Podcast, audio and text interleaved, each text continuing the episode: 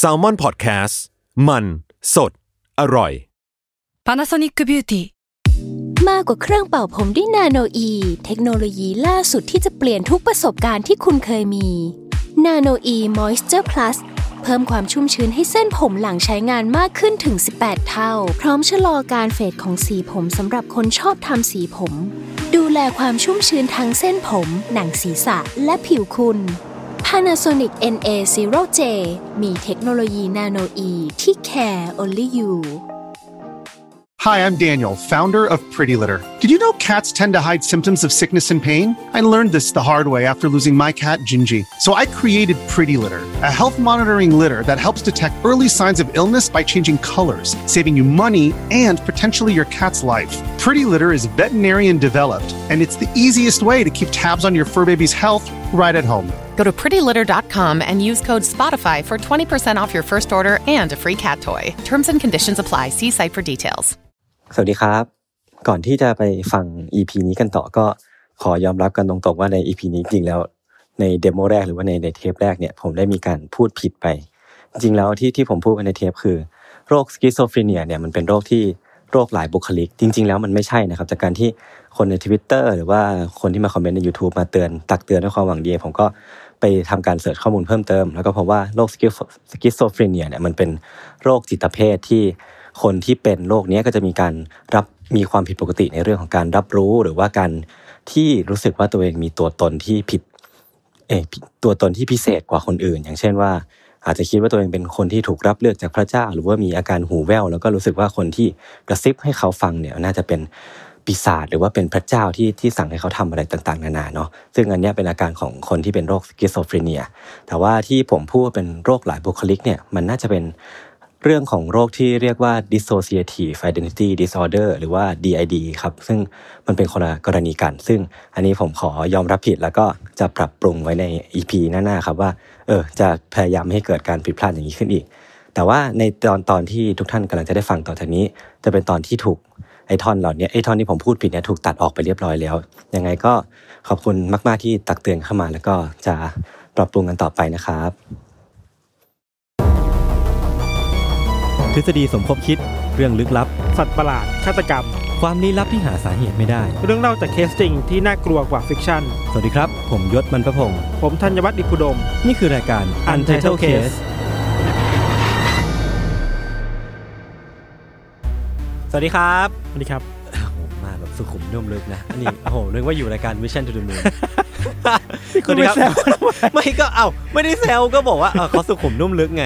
มันแซวตรงไหนเนี่ย เดี๋ยวพี่แท็บเขาก็มาด่าเรา โอ้โหเสียงหลงเลย โอเคครับ สวัสดีครับ ยินดีต้อนรับเข้าสู่รายการ Untitled Case ตอนที่ 71 ครับ ครับผม วันนี้เรามาอยู่กันในทีมเขา ตอนเนี้ยพอเราพูดคำว่าเขาเนี่ย อ่า คนที่เป็นแฟนคลับที่มาฟังมาตั้งแต่ต้นๆอาจจะพูดว่า เฮ้ยก็เคยเล่าแล้วนี่ เคยเล่าแล้วนี่ อ่า เราก็เลยพยายามหลีกเลี่ยง หรือ อ่า ว่าใช้สูตรโกงเดิมอ่ะ คื คือ อเติมแอนครามเข้าไปข้างหลัง คือไม่รู้แหละ อยากเล่าแหละแต่แค่เติมเติมๆไปหน่อยแล้วกัน ใช่ใช่ใช่ คือเราเราอยากเล่าเรื่องลัทธิแหละ ครับ แต่ว่าเปลี่ยนนิดนึง ก็คือเป็น อืม ลัทธิที่มีอาชญากรรมมาเกี่ยวข้อง เออ ก็เป็นเขาแอนครามนี่แหละ ใช่ แล้ว อืม ชื่อมันดูคล้องจองกันดี อ่าอ่าน่าสนใจดี น่าส ครั น บ ใจ ผม ดี ลองยกตัวอย่างไหมพี่ จริงๆแล้วอ่ะ โอมชินเรเกียวที่พี่ทันเคย เอ เล่า อ อะ มันก็เข้า ก็ เป็นคลา ถื ม อ นะ เออ ก็ถือเป็นครามอย่างหนึ่งที่มันเกิดขึ้นจากเขาเนาะ มีลัทธิที่มันผลักดันคน เออ ทำให้ เออ คนกลายเป็นฆาตกรกลายเป็นอาชญากรได้อะ ใช่ อย่างโจนส์ทาวชาลส์แมนสันอะไรพวกนี้ก็ก็ถือว่าเป็น เออ เขาแหล่งครามได้หมดเลยเนาะ ส่วนใหญ่ที่เราเอาเรื่องลัทธิมาเล่าในรายการพวกเนี้ย อือหือ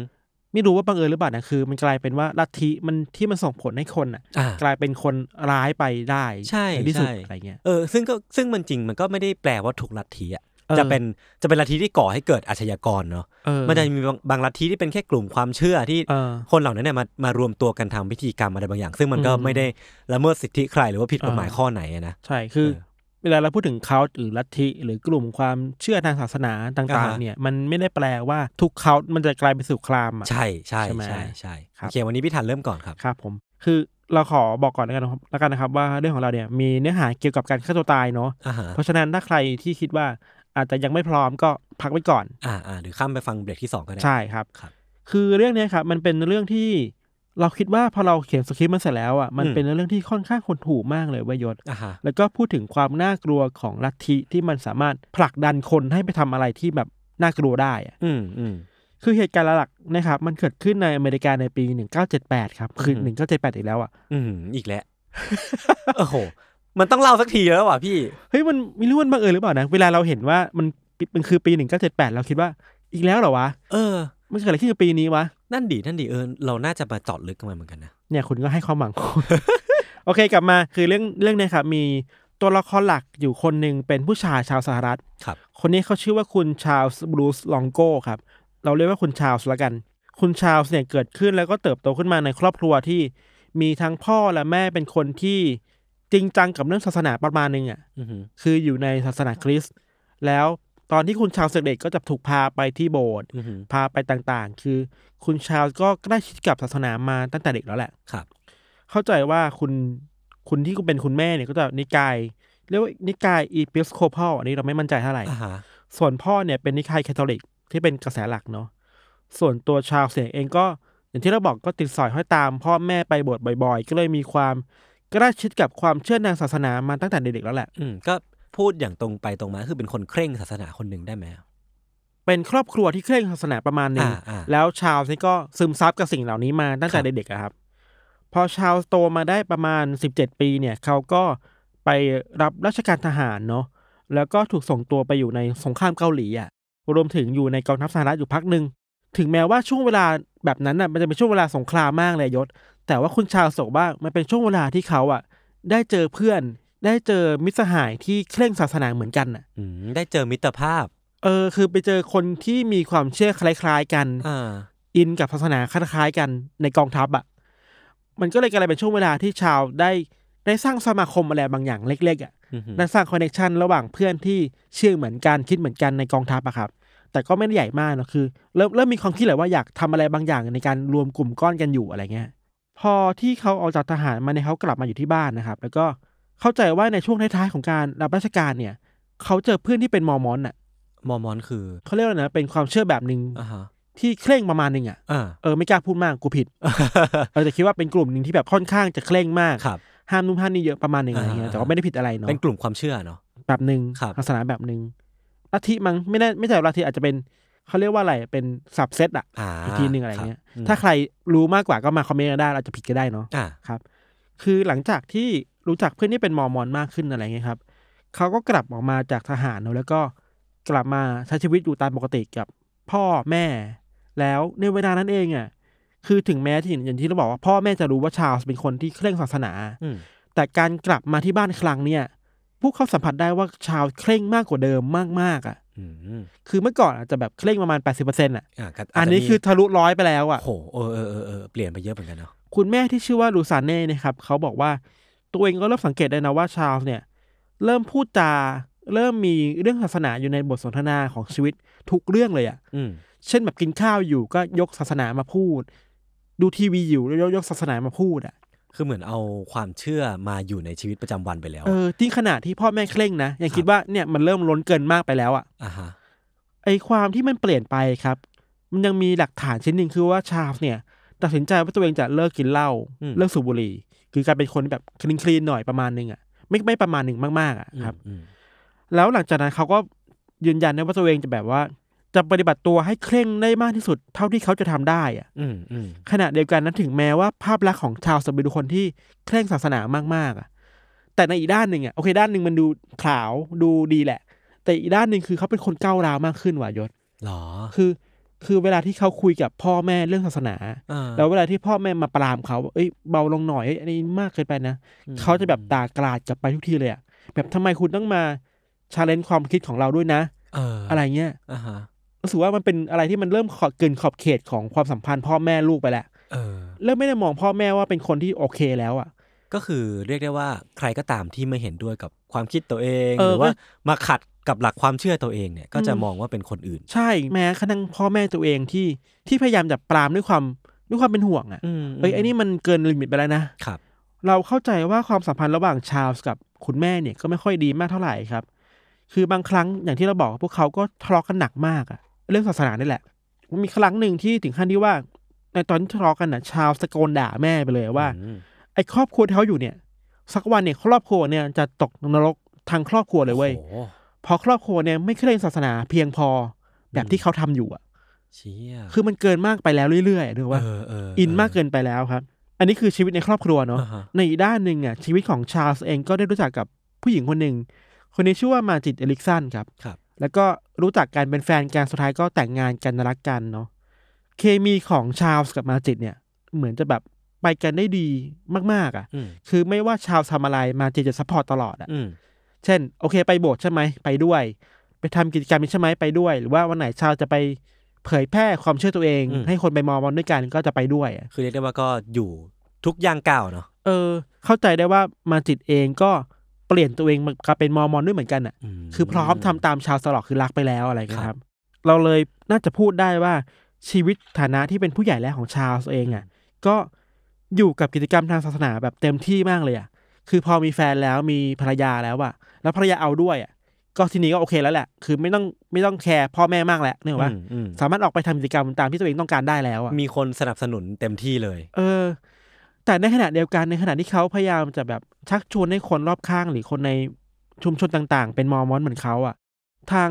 สมาคมของมอร์มอนเองในเมืองที่เขาอยู่อะ่ะ กลับมองชาวในสายตาที่ไม่ค่อยดีเท่าไหร่ อือหือ คือชาวเข้าไปพัวพันกับเรื่องที่เกี่ยวกับการช่อโกงเงินอ่ะ อ๋อ เงินบริจาคต่างๆ อะไรเงี้ย ออออ ทางสมาคมหรือทางโบสถ์เองเนี่ยก็คิดว่าเฮ้ยชาวที่มันไม่น่าใช่แล้วนะ มันมีความฉาบโฉบบางอย่าง มีความเฉาโฉบเรื่องเงินในการเอาเงินไปใช้ส่วนตัวหรือเปล่าอะไรเงี้ย าา สุดท้ายทางโบสถ์หรือทางทางสมาคมนั้นก็เลย โอเคไม่เอาด้วยอะ่ะ อืม คือตัดความสัมพันธ์กับชาวส์ไปเลยอะ่ะ โอ้โหคือตัดเลยเหรอตัดแบบ เออ ตัดเลยใช่ไหม ออกไปเลยเอาจากสมาคมไปเลยอะ่ะคือคิดว่าชาวส์มีความดำมืดของเรื่องการช่อโกงเงินอยู่อะ เออเหมือนว่าหน้าฉากของคุณชาวส์เนี่ยก็ดูเป็นคนที่ อ่ะมีใจรักในลัทธิมอร์มอน หรือว่าอะไรก็ตามเนาะแล้วก็เคร่งเคร่งศาสนาของตัวเองเป็นอย่างดี แต่ ใช่ ว่าหลังฉากนั้นอ่ะ ใช่ มีความดำมืดในการช่อโกงบางอ เรื่ ย่าง องการเงิน ยู่หรือ น่ะ เปล่า เออ เออ เรื่องผลประโยชน์ส่วนตัว ค ค รั รับ บ เรื่องราวมาเริ่มเข้มข้นหลังจากนี้นายศ อ่าฮะ หลังจากที่ชาวส์ถูกตัดออกมาจากสมาคมอะ่ะ เออเออ ชาวส์เองรู้สึกโกรธแค้นคนในสมาคมมาก เขาประนามด้วยซ้ำว่าคนในสมาคมเนี่ย คือไม่ใช่มอร์มอนที่แท้จริงอ่ะ อืม คือทำได้ไม่สุดเหมือนที่เขาทำอ่ะ เป็นเซตคำพูดเดียวกับที่เขาใช้กับพ่อแม่เลยปะ เออคือถ้าใครที่มาชาเลนจ์หรือใครที่มาไม่เห็นด้วยกับเขาอ่ะ เออ เขาจะมองว่าคนเนี้ยไม่ใช่ของจริงอ่ะ เออเออเออ เขาเองคือของจริงที่สุดอ่ะ น่าสนใจ แล้วนอกจากนั้นคือเขาประกาศเลยนะว่า หลังจากเนี่ยถึงแม้ว่าเขาจะถูกตัดความสัมพันธ์แล้วอ่ะเขาจะออกไปทำกิจกรรมต่าง อืม ด้วยตัวเขาเอง อืม และจะไม่สนใจตามคำสอนที่มีอยู่แล้วอ่ะ อือหือ คือไปตั้งอะไรของตัวเองแล้วอ่ะ ก็คือไม่งอแล้ว ไม่งอแล้วจะทำอะไรก็ทำมันฉันแล้วอ่ะ ครับ ฉันจะมีวิธีการจะมีเส้นทางตัวเองแล้ว โดยที่ไม่จำเป็นต้องเหมือนเหมือนกระแสหลักก็ได้อ่ะ เออ ไอเนี้ยมันเริ่มน่ากลัวมากขึ้นเว้ย ใช่ใช่ใช่ เพราะว่าเริ่มเริ่มหลุดจากเส้นทางของความเป็นมอมมอนที่แท้จริงอ่ะ ประเด็นคือ มันมาถึงตรงเนี้ยผมคิดว่าสิ่งที่ทำให้เขายังไม่ถลำไปสุดทางอะ อืม มันอาจจะเป็นเพราะหลักความเชื่อที่มันเป็นอ่าหลักสากลของหลักมอร์มอนอ่ะ แต่พอมันหลุดออกมาแล้วอะหลุดวงโคจรออกมาแล้วอะสิ่งที่มันเกิดขึ้นหลังจากนั้นอะน่ากลัว ถ้าจะทำจะเริ่มทำอะไรก็ได้ครับ อืมอืม ความน่ากลัวมันเริ่มมาเรื่อยๆเนาะจนมาถึงในปี 1970 ครับ ครับ ชาวสื่อที่จึงชื่อว่าชาวบรูซลองโกเนี่ย เปลี่ยนชื่อตัวเองเว้ย อืม จากชื่อเนี่ยไปเป็นอิมมานูเอลเดวิด เอ็มมานูเอลเดวิด เหตุผลที่แท้ชื่อนี้เพราะว่าอะไรรู้ป่ะเพราะเขาเชื่อว่าตัวเองอ่ะเป็นเดวิดหรือดาวิด อ่า ที่อยู่ในเรื่องราวในคัมภีร์ไบเบิลหรืออัลกุรอานนะ อ่าฮะ ที่ที่เขาเชื่อกันว่าเดเดวิดเป็นคนที่สามารถพูดคุยกับพระเจ้าได้ สื่อสารกับพระเจ้าได้ อืมอืม หรือบางทีชาวคิดว่าตัวเองอ่ะเป็นพระเจ้าด้วยซ้ำไปอ่ะ อือหือ คือเริ่มเริ่มมากขึ้นเรื่อยๆเนอะวะ อ่าอ่าอ่า เริ่มเหิมเกลิมอ่ะผู้หญิงนี้ก็ได้คือเริ่มเหิมเกลิมตัวเองเป็นศาสดาไปแล้วอ่ะ เออเออ หรือบางทีก็เป็นนักบุญอะไรเงี้ยคืออนุมานตัวเองว่าเป็นอย่างนั้นไปแล้วอ่ะ เรียกได้ว่ายกยกระดับของความ เข้ม ขารียก ข้น ว่า อ่ะ คือเป็นบีอิงที่สูงขึ้นไปอ่ะ เออมากกว่าแค่คนเผยแพร่ศาสนา อ่าฮะ พูดได้ชัดเจนมากขึ้นก็คือว่าหลังจากที่โบสถ์ตัดความสัมพันธ์กับชาร์ลส์ไปแล้วอะแล้วชาร์ลส์กลายเป็นเดวิดเนาะใช้ชื่อว่าเดวิดเนาะเดวิดเองก็เริ่มที่จะทำอะไรตามอำเภอใจมากขึ้น อ่า เริ่มสร้างสมาคมของตัวเองมากขึ้น จากคนในชุมชนเก่าๆคอนเนคชั่นเก่าๆ ก็เอามาเกณฑ์กันน่ะให้มาอยู่ในแฟมิลี่เดียวกันนะครับยศ อืม ในตรงเนี้ยเขาบางทีนะ มันมีคนที่บอกว่า เขาไปไกลถึงขั้นที่บอกว่าตัวเองอ่ะเป็นตัวแทนของ Holy Spirit โอ้โห Holy ตามคัมภี Spirit ร์คือเป็นอะไรนะเป็นวิญญาณศักดิ์สิทธิ์อ่ะ เออ ไปแล้วอะคือสุดมากอะ่ะ อ่าฮะ เรื่องราวหลังจากนี้ก็เริ่มน่ากลัวมากขึ้นไว้ยคือเดวิดเองก็เริ่มเผยแพร่ความคิดของตัวเองไปยังผู้คนเนาะ อืม แล้วก็มีการสร้างกลุ่มกลุ่มหนึ่งขึ้นมา ชื่อว่า Family of David เว้ยเป็นเขาขึ้นมา อืมอืมอืม ครอบครัวของเดวิดอ่ะ อั แล้วทุกคนจะมารวมตัวที่บ้านแล้วก็มาพูดคุยเรื่องหลักคำสอนกัน อ่าฮะ ว่าเอ้ยมอร์มอนที่เขาจากมามันผิดพลาดยังไง ครับ คนนั้นคิดผิดยังไง เราเป็นดีคนดียังไงอะไรเงี้ยหรือแม้แต่ภรรยาของเขาครับมาจิตอะครับ มาจิตเองก็เปลี่ยนชื่อเป็นเลเชลเว้ย อืม เลเชลนี่คือเปลี่ยนเพื่อให้เข้ากับเรื่องราวของเดวิดตามพระคัมภีร์ด้วยอะ เชี่ยแต่คือทั้งคู่ก็ยังคงรักกันดีแล้วก็สนับสนุนกันดีถูกป่ะ เออ คือเห็นเดวิดเป็นแบบนี้แล้วอะ อ่าฮะ มาจิตคือที่เป็นแฟนก็พร้อม อ่า จะเปลี่ยนชื่อตัวเองเพื่อตามสตอรี่ของเดวิดด้วยอะ อ่าฮะ หลังจากนั้นนะครับพวกเขาก็อยู่ใช้ชีวิตกันแบบปกติเนาะ ครับ เดวิดกับเรเชลเนี่ยก็มีลูกกันทั้งหมดเจ็ดคน อืมเยอะเหมือนกันนะ โดยที่ผ่านมาในการเลี้ยงลูกของเดวิดอันเนี้ยดูแปลกมากและดูน่ากังวลมากคือว่าเดวิดเองเนี่ยเป็นคนที่ชอบออกคำสั่งลูกๆ และภรรยาให้อยู่ในวงการตัวเองตลอดเลยอะ อ่าฮะ หลังจากที่ลูกๆอยู่ในโรงเรียนได้สักพักหนึ่งครับ เดวิดก็สั่งให้ให้แฟนให้เมียเขาอะไปให้ลูกอะออกจากโรงเรียนมาหมดเลยเว้ย เอ้าทำไมอ่ะ เพื่อให้ไม่อยู่ในอยู่ในบ้าน อ๋อ เพื่อให้อยู่ในการศึกษาแบบที่เขาต้องการอะ อยู่ในสายตาอยู่ในการ ใช่ บงการอยู่ในการควบคุม เออ อยู่ให้ให้หนังสืออ่านตามที่เดวิดต้องการอะ อ่าฮะ ให้เชื่อในแบบที่เดวิดต้องการให้เชื่อ เออถ้าเป็นถ้าเป็นศัพท์ภาษาอังกฤษผมนึกถึงคำว่า manipulate เนอะ บงการ เออมัน ล้างสมอง อ่าฮะ ล้างสมองจะดูโหดไปหน่อย บงการแบบจริงจังมากๆอะครับ ครับ นอกจากนั้นนะครับ ก็มีมีคนที่เล่ากันด้วยนะว่าเดวิดเองอ่ะก็เลือกที่จะย้ายบ้านของตัวเองตลอดเวลาเลยเว้ย อืม ถึงแม้เคยอยู่ในเมือง A อยู่ได้สักพักเขาย้ายไปเมือง B ไป C ไป D สาเหตุคือ เพื่อที่จะ ไร แบบแบบได้เผยแพร่ความเชื่อตัวเองไปเรื่อยๆอ่ะ ทุกครั้งทุกครั้งที่ย้ายเมืองเขาก็จะไปเจอกับกลุ่มคนใหม่ ใช่ ๆ ที่ซึ่งเขาจะได้เผยแพร่ลัทธิหรือว่าความเชื่อของตัวเองไปด้วย ใช่เขาย้ายแบบนี้ไปเรื่อยๆสักพักหนึ่งครับ สุดท้ายก็อยู่บ้านไม่ได้เพราะว่าค่าเช่ามันแพง อืม ก็เลยไปอยู่ในโรงแรมแทน ครับ อยู่ในโรงแรมแบบที่ว่าจองหนึ่งห้องใหญ่ๆอ่ะ แล้วให้เมียเขาลูกเขาเจ็ดคนอ่ะ อยู่ด้วยกันเว้ย เชี่ย ในห้องห้องเดียวอ่ะ อ่าฮะ เพื่อเขาจะได้อยู่ในสายตาได้ตลอดอ่ะ เออ มันมีรายงานข่าวที่บอกว่าเดวิดเองชอบไปติดต่อห้องพักตามโรงแรมต่างๆครับ แล้วทุกครั้งเนี่ยเขาจะเช่าแบบระยะยาวอ่ะ อือหือ แต่ระยะยาวแบบนี้คือว่าจ่ายเงินสดนะทุกวันอ่ะ อืม ค่าเช่าหนึ่งวันน่ะจะเอาเงินส่วนตัวเองจ่ายออกไปจ่ายออกไปจ่ายออกไปอะไรเงี้ยครับ อืม พอมันต้องจ่ายไปเรื่อยๆอ่ะปัญหาเกิดขึ้นแล้วว่าเงินไม่พออ่ะ เออสักวันมันก็ต้องมีวันหมดอะเนาะ เออแล้วค่าเช่าโรงแรมมันก็ไม่น้อยอ่ะ ครับ มีรายงานที่บอกว่าเดวิดเองถึงแม้จะเงินไม่พอครับ แต่ทุกครั้งที่โรงแรมพยายามจะแบบของเงินค่าเช่าอ่ะ มันจะมีโทรศัพท์บางสายโทรมาที่โรงแรมตลอดเลยอะ อือหือ ว่าโอเค ผมโอนเงินมาให้แล้วนะ อืม ผมจ่ายเงินให้แล้วนะ อ่า และปลายสายจะเป็นคนจากเมืองอื่น รัฐอื่น ประเทศอื่นยังมีเลยอ่ะ เชี่ย คนเหล่านี้คือคนที่เดวิดเคยมีคอนเนคชันไว้จาก Family of David อะ เชี่ยคือโหตรงนี้แม่งเชี่ย คนใน แม่ง ลัทธิที่พร้อมจะส่งเงินมาอุดหนุนครอบครัวนี้อะ โอ้โหเออเออเออคือผมมาชอบชอบตรงที่แบบ พอนึกภาพตามอ่ะ มันจะเป็นสายโทรศัพท์ที่โทรเข้ามาที่โรงโรงแรมไม่ซ้ำคนกันอะ ใช่ใช่ แล้วทุกคนก็ก็คือพูดเสียงเดียวกันหรือว่าเมสเซจเดียวกันคือโอนตังค์ให้เดวิดแล้วนะ เออ ค่าเช่านี้ผมจ่ายให้แล้วนะ เชี่ยออ และเป็นคนจากเขาเดียวกันอะ อ่าฮะแสดงว่า มาซัพพอร์ตกันอะ มันมันเป็นหลักฐานชั้นดีเลยอะว่าทุกครั้งที่เดวิด move หรือว่าย้ายพื้นที่ อืม ไปอะเขา อืม เขาได้ loyal fan หรือว่าคนที่เป็น เออ follower มา ใช่ นี่เป็นไปได้มาก อืม แม้กระทั่งคนจากต่างประเทศอะ เออเออ ซึ่งไม่รู้ว่าไปติดต่อได้ยังไงแต่แบบ อืม มันก็มีมาจริง ๆ อะไรเงี้ย ค ค รั รั บบ ถึงอย่างนั้นนะถึงจะมีคนโทรมาตลอดอะยศ แต่ว่ามันก็มีเวลาที่มันหมุ นเงินไม่ทันอะนึกออกปะ อ่าอ่าอ่า เออเวลาหมุนเงินไม่ทันเสร็จปุ๊บอะโรงแรมมันไม่ปณีประนอมด้วยนะ ครับ พนักงานก็จะแบบเคาะประตูว่าจ่ายเงินได้แล้ว เมื่อไหร่คุณจะจ่ายเงิน ถ้าคุณไม่จ่ายคุณออกไปนะ อือหือ เดวิดก็จัดการปัญหานี้ด้วยการที่ย้ายโรงแรมอะ อ๋อ แอบย้ายไปอะ เออ ตัวที่ติดหนี้อยู่นะ ก็คือติดหนี้ไม่จ่ายกี่วันก็ไม่ เอ รู้อะ อทำอย่างนี้ไปเรื่อยๆหลายโรงแรมมากอะหมุนไปเรื่อยๆอะสมมติโรงแรมนี้อยู่แล้วโดนทวงหนี้ก็ย้าย ม แล้วก็หนีหนีไปเรื่อยๆอย่างเงี้ยคือโรงแรมโอเคแหละ มันต้องเอาเงินเป็นหลักถูกปะ่ะโรงแรมก็ไม่ยอมอะ่ะสุดท้ายก็แบบตามหาไม่เจอคือหนีไปเร็วมากอะไรเงี้ยครับ มันมีสกู๊ปข่าวหนึ่งที่เราไปเจอมาจากของวอชิงตันโพสต์ครับเขาไปสัมภาษณ์พนักงานในโรงแรมหนึ่งที่ครอบครัวนี้เคยอยู่อะ อ่าฮะ เขาบอกว่าครอบครัวเนี้ยเป็นเป็นบรรยากาศที่แปลกประหลาดมากเว้ย อืม คือแทบจะไม่ออกจากห้องเลยอะ่ะ ไม่ออกมากินข้าวเช้า ไม่ออกมาว่ายน้ำในสระว่ายน้ำที่โรงแรมมี ไม่ออกมาฟิตเนสเลยอะ่ะไม่ออกมาวิ่งเล่นไม่ได้ให้เด็กวิ่งเล่นเลยอ่ะ ขังตัวเองอยู่กับแต่ ขังอยู่ใน แต่กับ อยู่ในห้อง แต่ว่าถ้าจะออกมาสักครั้งหนึ่งเนี่ย จะเดินออกมาแบบออกมาเป็นแบบหน้ากระดานอะเด็กๆเดินนำหน้า เออ แล้วเขาอะเดวิดอะกับแฟนอะเดินตามหลังเว้ย อ่าฮะ เพื่อให้เด็กๆอยู่ในสายตาของเดวิดตลอดเวลา โอ้เออ เป็นภาพที่น่ากลัวมากอะ น่ากลัว แล้วมันมีคนที่รายงานในในสำนักข่าวของวอชิงตันโพสต์เขารายงานด้วยนะว่า พนักงานบอกว่าทุกครั้งที่เด็กๆอยากจะคุยใครสักคนในโรงแรมอะเด็กๆอะจะไม่คุยเว้ยจะมามองหน้าเดวิดก่อน เพื่อขออนุญาตว่าคุยได้ไหมอะ อื้อหืออันนี้คือขั้นสุดเลย เออ เออเออ เขาน่ากลัวเลยคือแบบ ถ้าเดวิดโอเค พยักหน้าโอเค ถึงจะคุยได้อะ อ่าฮะ คือเหมือนว่าทุกอย่างในชีวิตของเด็กๆเหล่าเนี้ย ไม่มีฟรีวิวอีกต่อไป เออต้องทำตามความต้องการความประสงค์ของพ่อคนเดียวอ่ะ ครับ แม้แต่ภรรยาเองก็ต้องทำตามความต้องการของเดวิดด้วยอ่ะ ม คือครอบงำครอบครัวนี้อย่างเต็มที่มากๆอะครับ ม อย่างที่เราบอกไปว่าเดวิดเองและครอบครัวก็ต้องย้ายโรงแรมไปเรื่อยๆเพื่อเพื่อหนีหนี้เนาะมีอยู่ครั้งหนึ่งในปีประมาณ 1974 ถึง 1975นะครับคือเป็นปีเลยอะ่ะมีครั้งนี้เขาแบบเขาอยู่โรงแรมไม่ได้ปีหนึ่งคือเงินมันหมุนมาได้อะ อืม แต่ว่าพออยู่ไปสักพักหนึ่งเงินก็เริ่มหมดแล้วเหมือนตามรูปเดิมอะครับ ทีเนี้ยนอกจากที่มีสายโทรศัพท์มาจากเมืองนอก ที่มามาเติมเงินให้อะ่ะพูดว่าเติมเงินแล้วกันเนาะ อ่า มันเติมค่าโรงแรมให้อะแล้วเนี่ยมันก็มีจากคนอื่นมาด้วย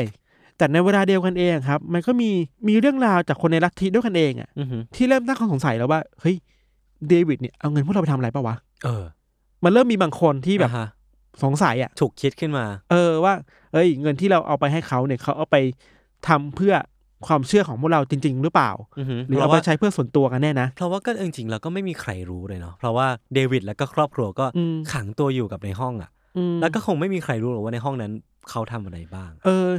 ในเวลาเดียวกันน่ะการขอเงินจากเดวิดจากคนใน Family of David อ่ะมันก็เริ่มดูสเปะสปะมากขึ้นเว้ย อือหือ คือจากแค่เพื่อที่พักอ่ะมันเริ่มเป็นเรื่องแบบขอซื้อเปียโนอ่ะ อืม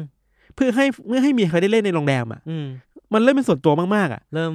ฟุ่มเฟือยแล้วกัน เออแล้วมันก็เริ่มมีคนตั้งคำถามมาขึ้นเรื่อยๆแหละบางคน อืม มันคนก็ตัดความสัมพันธ์ไปเลยอะไรเงี้ยครับ อ่าฮะ แต่ก็ยังมีแฟนมันธุ์แท้บางคนที่ยังยังอยู่อ่ะ ครับ หลังจากที่มันมีการวนลูปอย่างนี้ไปเรื่อยๆอะเริ่มสเปซสปะมากขึ้นเรื่อยๆครับมิตรสหายก็น้อยลงเนาะมันมีอยู่ช่วงหนึ่งที่เดวิดเข้าใจว่าครอบครัวเนี่ยถึงมามาถึงที่จุดที่ต่ำสุดแล้วแหละ อ่าฮะ คือหมุนไม่ทันแล้วจริงๆอ่ะ เออ แล้วก็เอาจริงๆมันเป็นเป็นเรื่องของคนที่แบบ ค่อยๆ ลีฟออกไปจากกลุ่มด้วยไปเรื่อยๆเรื่อยๆมันก็ยิ่งยิ่งหมุนเงินยากขึ้นเรื่อยๆนะ แล้วหนี้สินที่เกิดขึ้นตามโรงแรมต่างๆ มันก็เริ่มเข้าตัวมากขึ้นเรื่อย อือฮึ ๆเริ่มตามหากันเจอมากขึ้นเรื่อยๆอ่ะ อ่า เข้าใจว่าเหตุการณ์มันเริ่มพีคมากในประมาณปี 1978ครับคือเงินมันเริ่มหมดอ่ะ ครับ เดวิดเขาเนี่ยเริ่มตามหาความช่วยเหลือจากเพื่อนสนิทจริง ๆ แล้ว คือเพื่อนที่อยู่นอกแฟมิลี่เนี่ย เพื่อนเก่าเพื่อนตอนวัยเด็กอะไรเงี้ยเพื่อนเพื่อนๆก็สงสารก็โอเคก็ให้เงินยืมบ้าง ให้คำปรึกษาบ้าง ให้ให้ที่พักอยู่บ้างในบางครั้งนะครับ อืม มันมีครั้งหนึ่งในวันที่ 28 กรกฎาคมปี 1978 ครับเดวิดเนี่ยบอกเพื่อนคือโทรหาเพื่อนเนาะบอกว่าตอนนี้วิกฤตมากแล้ว ไม่ไหวแล้ว เลยขอยืมรถไปหน่อยได้ไหม อืม ขอยืมรถเพื่อไปไปตามหาบ้านหลังใหม่อะ อ่าฮะ ที่เขาอยากจะไปอยู่กับครอบครัว เพื่อนก็โอเค ไม่ได้คิดอะไรโอเคเอารถเราไปเลยนะเดี๋ยวเอากุญแจมาให้เดี๋ยวคุณก็ขับไปหาโลเคชั่นใหม่ๆแล้วกันนะอะไรเงี้ยครับ อืม แต่ว่ามันไม่มีใครที่คาดคิดได้เลยเว้ยว่าไอการยืมรถครั้งนั้นน่ะ มันจะนำไปสู่อะไรที่แบบน่ากลัวมากเว้ย อ่าคือคือ คือ คือการขับรถออกไปครั้งนั้นของเดวิดอ่ะ อ่าฮะ เขาขับไปแล้วเขาไม่กลับมาอีกเลยอ่ะ ฮะ หายสาบสูญไปอ่ะ เดี๋ยว หลังจากที่ตำรวจได้รับแจ้งว่าเดวิดหายตัวไปครับ อ่าฮะ มันก็มีการออกตามหากันอ่ะ ครับ ตามรายงานข่าวก็คือว่า เจ้าหน้าที่ขับรถออกไปตามหาเดวิดตามที่มีคนมาบอกว่าเออเคยเห็นอยู่แถวๆนี้อะไรเงี้ อ่าย ฮะ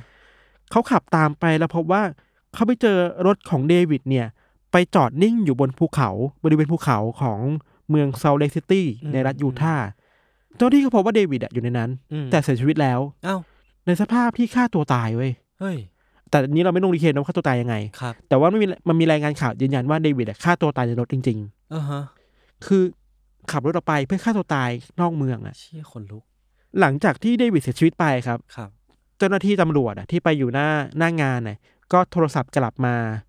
หาครอบครัวเดวิดที่อยู่ในโรงแรม อืม เมียเขากับลูกๆเจ็ดคนน่ะ อืม ความแปลกหรือความน่ากลัวประมาณหนึ่งความไม่รู้เราเราเรียกว่าความอะไรดีอะคือ ผิดเพี้ยน เออแบบแบบหนึ่งคือ เมียเขาบอกว่าเขาไม่แปลกใจเลยนะ ที่เดวิดจะฆ่าตัวตายอะ ฮะ เพราะเดวิดเคยบอกเขาแล้วว่าตัวเขาเองตัวเดวิดเอง อ่า พร้อมที่จะไปสู่โลกใหม่ในทุกเวลาอยู่แล้วอะ อืมอืม เหมือนเคยพูดเอาไว้แล้วว่าสักวันหนึ่งฉันจะไปโลกใหม่ แล้วฉันจะพาพวกเธอกลับไปด้วยนะ อ้าวล้วต่ อะไร ว่า แบบเนี้ย อ่าแต่ว่าตอนนี้ ก็ เดวิ มี ดเสีย แต่ ชีวิตไปแล้ว ที่เสียชีวิตไป เออ เรื่องมันยังไม่จบแค่นั้นนายศ อ่าฮะ คือในเช้าวันต่อมาหลังจากที่ตำรวจโทรหาเมียเดวิดว่าเดวิดเสียชีวิตแล้วนะ อืม ตำรวจก็ได้รับแจ้งเหตุฉุกเฉินไว้ที่โรงแรมที่เมียเดวิดกับลูกๆอยู่อะ ครับ อันนี้ภาพตามเหตุการณ์ตามคำบอกเล่าของพยานในบริเวณนั้นนะ เขาบอกว่าในวันรุ่งขึ้นน่ะ ที่ภรรยารู้ข่าวแล้วอะ อืม เรเชลอะพาลูกๆเจ็ดคนน่ะ เดินออกจากห้องแล้วขึ้นไปที่ชั้นสิบเอ็ดของโรงแรม อย่าบอกนะ พาลูกๆไปที่ระเบียงอะสิ่งที่เรเชลทำคือบอกให้ลูกๆกับทุกคนน่ะ กระโดดลงจากระเบียงลงไปข้างล่างอะ โอ้โห เฮ้ยมันเป็นภาพที่โคตรน่ากลัวเลยอะ เชี่ย ตามรายงานข่าวของนิวยอร์กไทม์นะครับเขารายงานว่าตามพยานนะ พยานบอกว่าเด็กบางคนน่ะ กระโดดตามคำสั่งของแม่อะยศ อือฮึ แต่ก็มีอย่างน้อยสองคนที่แสดงอาการที่หวาดกลัวมาก กลัวมาก อ่า ขัดขืนน่ะ สิ่งที่เกิดขึ้นคือว่าเรเชลอุ้มพวกเขาขึ้นมา แล้วก็โยนลูกตัวเองลงไปเองอ่ะ โอ้โห คือโคตรน่ากลัวเลย อ่าฮะ หลังจากที่เสร็จสิ้นเรื่องพวกนี้แล้วอ่ะเรเชลก็กระโดดลงมาตามเป็นคนสุดท้าย อืม สรุปคือเหตุการณ์เนี้ยมีลูกๆเสียชีวิตทั้งหมดหกคน ครับ ส่วนใหญ่เป็นคนที่วัยตั้งแต่ห้าขวบถึงสิบขวบอะ อืม เล็กมากอะ อืม แล้วก็มีคนที่รอดชีวิตมาได้หนึ่งคนเป็นพี่สาวอายุสิบห้าปี ส่วนเรเชลก็เสียชีวิต ทั้งหมดนี้ก็เป็นแบบโศกนาฏกรรม เออ ที่ครอบครัวเดวิดต้องเจออะ โอ้มันน่า แล้วมัน เศร้ บานปลายมากเลยอะ เออ เราถึงบอกว่าเรื่องนี้มันหดหู่มากๆเว้ย จริงจริงจริงจริง ประมาณนี้แหละ โอ้โห เราเขียนสคริปต์ไปเราต้องนั่งพักหายใจประมาณแบบยศอะคือแบบเชี่ยนี่มันเกิดอะไรขึ้นวะ โหมันมันมันหดหูจนไม่รู้จะเริ่ม ไม่รู้จะเริ่มคอมเมนต์อะไรกับกับเรื่องราวอันนี้เลยอ่ะ สิ่งที่เราทดไว้คือว่าที่น่าที่น่าคิดคือว่าความคิดที่เดวิดอะ ปลูกฝังให้กับภรรยาและลูกๆว่า อืม ครอบครัวเนี้จะอยู่ได้โดยมีเขาเท่านั้นน่ะ ครับ ในขณะเดียวกันมันแปลว่า ถ้าไม่มีเขาอ่ะ ครอบครัวนี้ก็อยู่ไม่ได้นะ ใช่ แล้วมัน เป็ ก็อยู่ไม่ได้จริง เออมันเป็นความคิดที่เดวิดฝังฝังไว้ในหัวของคนในครอบครัวตลอดเวลาเลย ๆ ว่า อ่ คุณอยู่ไม่ได้นะถ้าไม่มีผมอ่ะ ครับ ซึ่งอันเนี้ยโคตรน่ากลัวเลยเว้ย โอ้คือมันมันมันถ้าให้เปรียบนะพี่การกระทำของเดวิดกับครอบครัวของเขาอ่ะ อืม มันเหมือนว่าเขาไม่ไม่อนุญาตให้ใครก็ตามในครอบครัว ตัดสินใจได้ตามฟรีวิลหรือว่าวิลลิ่งของตัวเองนั่นแปลว่าเขากำลังทำตัวเป็นมันสมองของครอบครัวเขาอยู่ เออ ฉะนั้นพอพอร่างกายมนุษย์เนี่ยมันขาดสมองเนี่ยขาดสิ่งที่สั่งการอะมันก็นี่นแหละทำอะไรไม่ได้ เออแล้วเราคิดว่าความเชื่อแบบที่เดวิดฝังเอาไว้คือว่า ถ้าเมื่อไหร่ที่ผมไม่อยู่อ่ะ อืม พวกคุณต้องตามผมไปนะ เออ หรือว่าพวกเขาเรียกสิ่งนี้ว่าการไปสู่โลกใหม่ เออ อันนี้ก็เป็นเรื่องที่น่าคิด มันมีรายงานว่าเดวิดอะเคยฝังความคิดแบบเนี้ยไปในหัว อ่า ของภรรยาแล้วรู้จริงๆว่า ถ้าผมไปแล้วอะคุณต้องตามไปนะ โอ้โห ชัดเจนเลยอะ คุณอยู่ไม่ได้นะถ้าไม่มีผมในครอบครัวนี้อะ เออ เราคิดว่าอันเนี้ยเป็นคำถามเกี่ยวกับสถาบันครอบครัวมากๆเลยอะ อือหือ ครอบครัวมันควรเป็นครอบครัวที่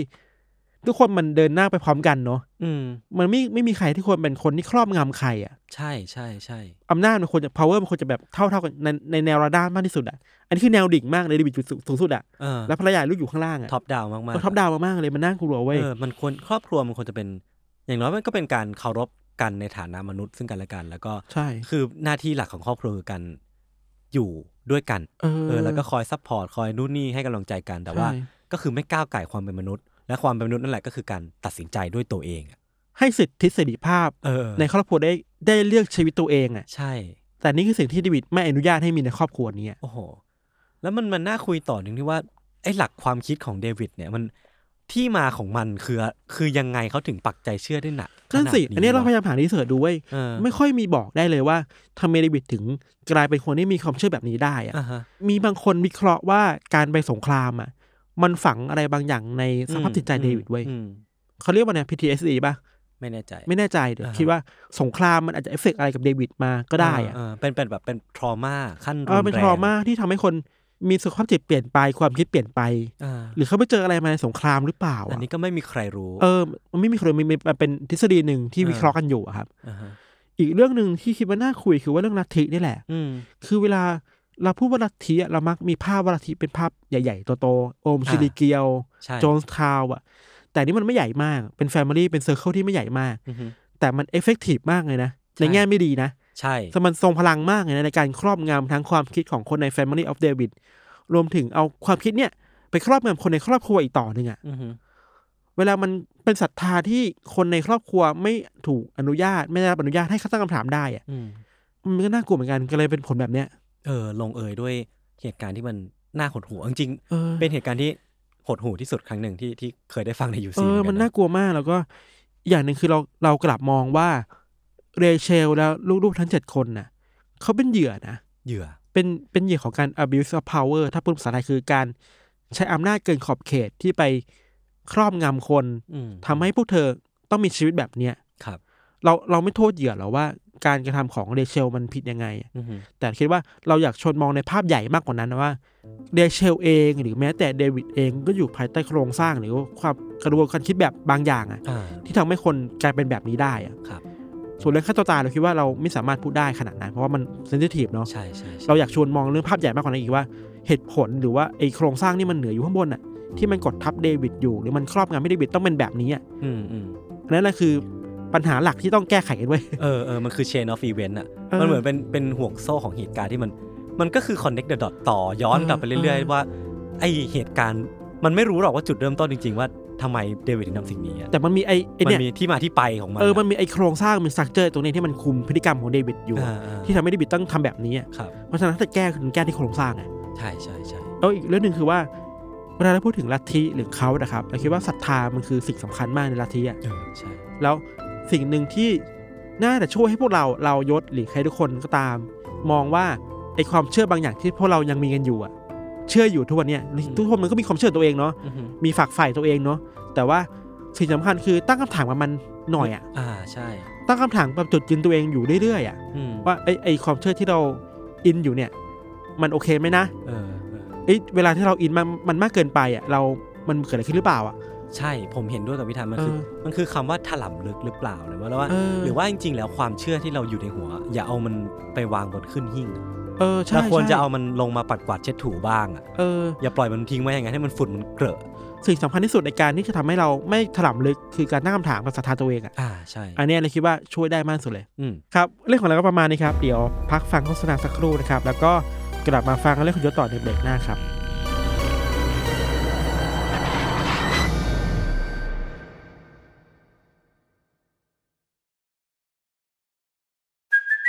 Hey, it's Kaylee Cuoco for Priceline. Ready to go to your happy place for a happy price? Well, why didn't you say so? Just download the Priceline app right now and save up to 60% on hotels. So, whether it's Cousin Kevin's Kazoo concert in Kansas City, go Kevin, or Becky's Bachelorette Bash in Bermuda, you never have to miss a trip ever again. So, download the Priceline app today. Your savings are waiting. Go to your happy place for a happy price. Go to your happy price, Priceline.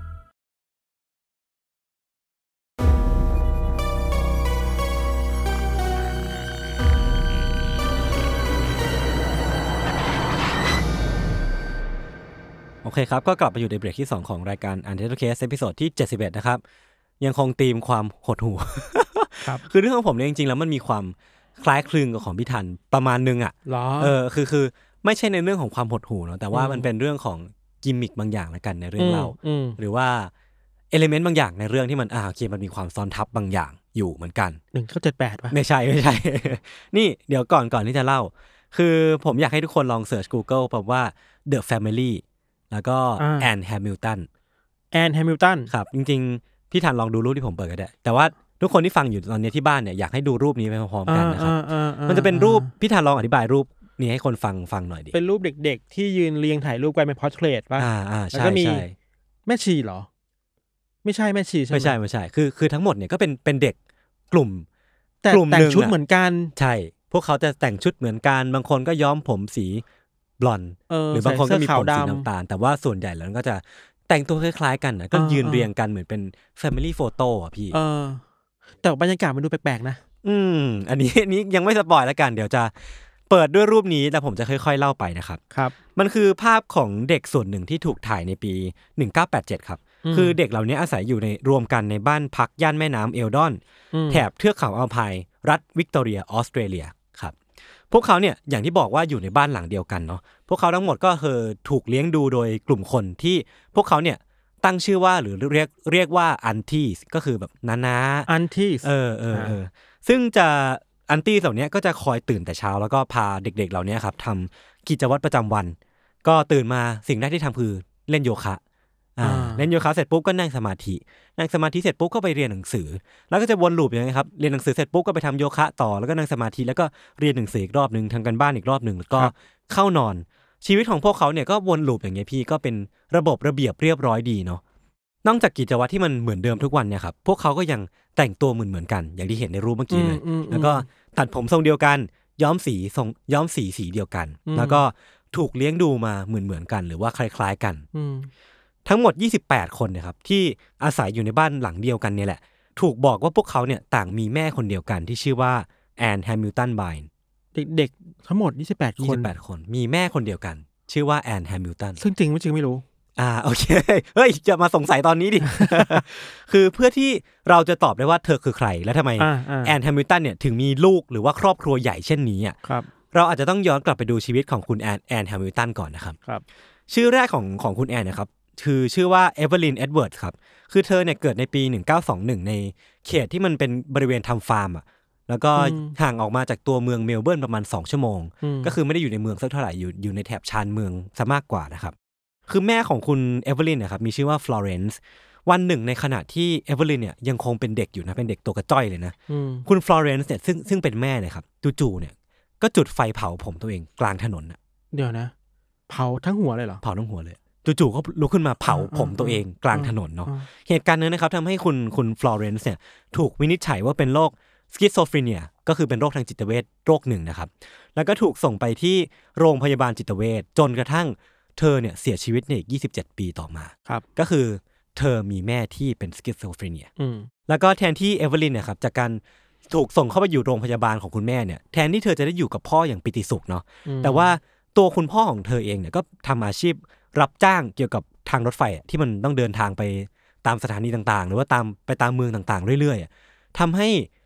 วัยเด็กอะแทบจะไม่มีวันไหนที่เธอได้อยู่กับพ่อเลย จนเธอต้องไปอยู่ที่บ้านเด็กกำพร้า หรือว่า foster home แล้วก็ไปอยู่สถานรับเลี้ยงเด็ก แล้วก็มีครอบครัวมารับเลี้ยงอุปถัมภ์ไป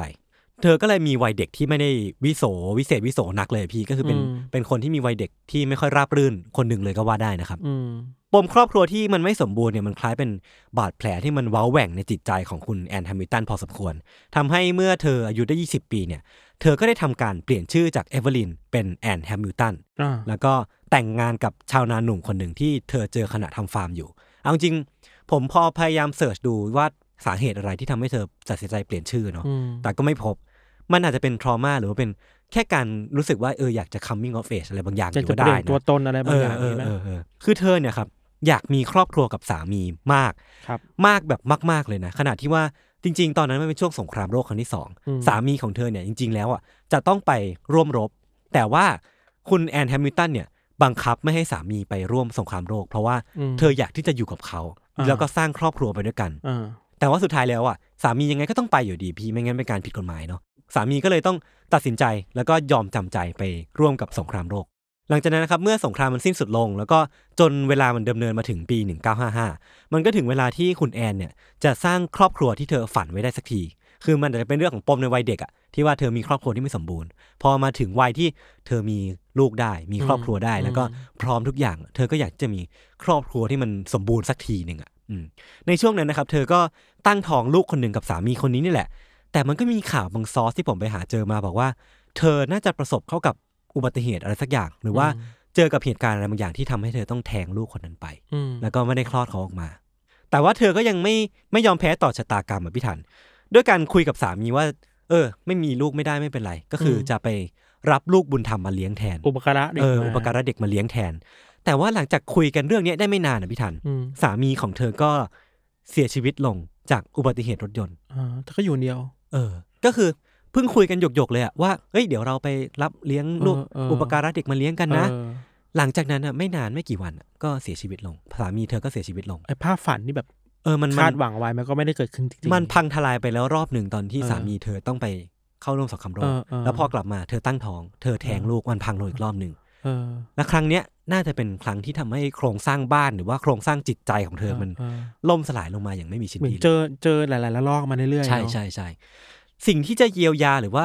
ต่อเติมชีวิตหรือว่าจิตวิญญาณของเธอได้ ให้กลับมาเป็นตัวเป็นคนเป็นเป็นผู้เป็นคนอีกครั้งหนึ่ง อื อะ ม พี่ทัน หลังจากนั้นน่ะมันคือโยคะ คือเธอได้รับ อ่า การแนะนำหรือว่า introduce ให้ให้รู้จักกับสิ่งที่เรียกว่าโยคะ อืม ซึ่งในยุคนั้นนะครับมันเป็นมันเป็นสิ่งที่กำลังมา อืม มันเป็นเทรนด์ในตอนนั้นเลย มันเป็นเรื่องของ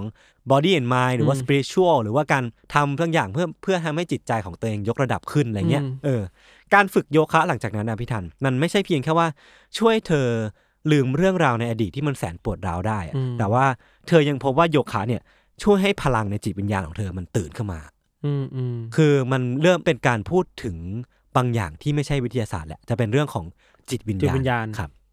แต่ว่าด้วยรูปลักษณ์หน้าตาแล้วก็เสน่ห์แล้วก็วิธีการพูด ผสมผสานด้วยความความรู้ทางด้านศาสตร์วิชากับปรัชญาทางด้านตะวันออกกับพิธัน อืม ก็คือปรัชญาทางด้านบุตติซึมนี่แหละ หรือว่าศาสนา พุทธ พุทธอย่างเราอ่ะ อ่า เธอเธอมีความรู้เรื่องประวัติของสิทธัตถะเออเธอ พ ก็ ระพุทธเจ้า เออว่าแบบเอ้ยกว่าที่พระพุทธเจ้าจะตรัสรู้ได้เขาผ่านอะไรมาบ้างนะ อืมอืม แล้วเธอก็เอาความรู้พวกเนี้ยไปเล่าให้กับคนในคลาสโยคะฟัง อืม ซึ่งพอเธอมีโอกาสได้กลายเป็นครูฝึกโยคะ อืม เธอก็เอาเรื่องเนี้ยไปเล่าให้กับคนนู้นคนนี้ฟัง อืม กลายเป็นว่าเสน่ห์ทั้งหมดอ่ะมันมันหลอมรวมหรือว่ามันก่อให้เกิดคนที่เป็นผู้ติดตามเธอ เยอะ มี พอสมควร follower ขึ้น ใช่ใช่ใช่